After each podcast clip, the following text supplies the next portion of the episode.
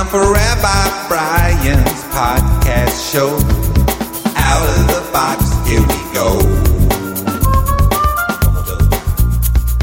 Come on, tell us, Brian. Come on, tell us, Brian. Come on, tell us, Brian. Come on, tell us, Brian. Come on, tell us, Brian. Come on, tell us, Brian. Come on, tell us, Brian. Come on, tell us, Brian.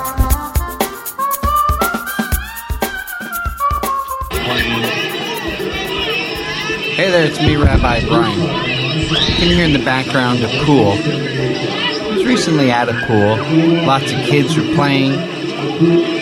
Just playing a video of a pool in the background.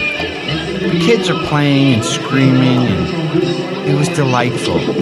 Just so much fun. And then something happened to me.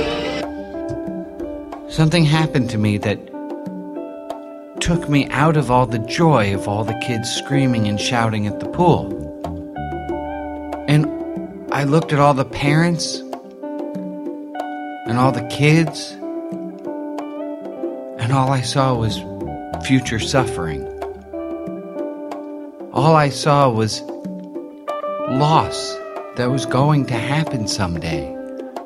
The parent will die, the children will die and everything will be lost. How to live in a world? How do we live in this world? With the sounds of children at play, but being adults and knowing our time here on this earth is finite and everything we have will pass. I felt like Not that the weight of the world was on me, but that the clarity of the world was in me. My friends, I don't know how to do this. I don't know how to balance all of the joy with all of the sadness.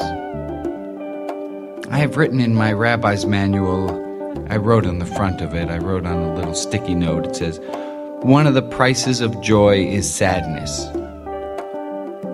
Isn't that true? That sadness is the flip side of joy. How sad that is. Tis better to have loved and lost than never to have loved at all. But the loss is so painful. I'm probably in this headspace I have some dear ones who have died recently. It's coloring how I see the world. My joy will return.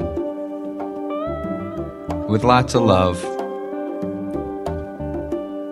For now, I'm Rabbi Brian.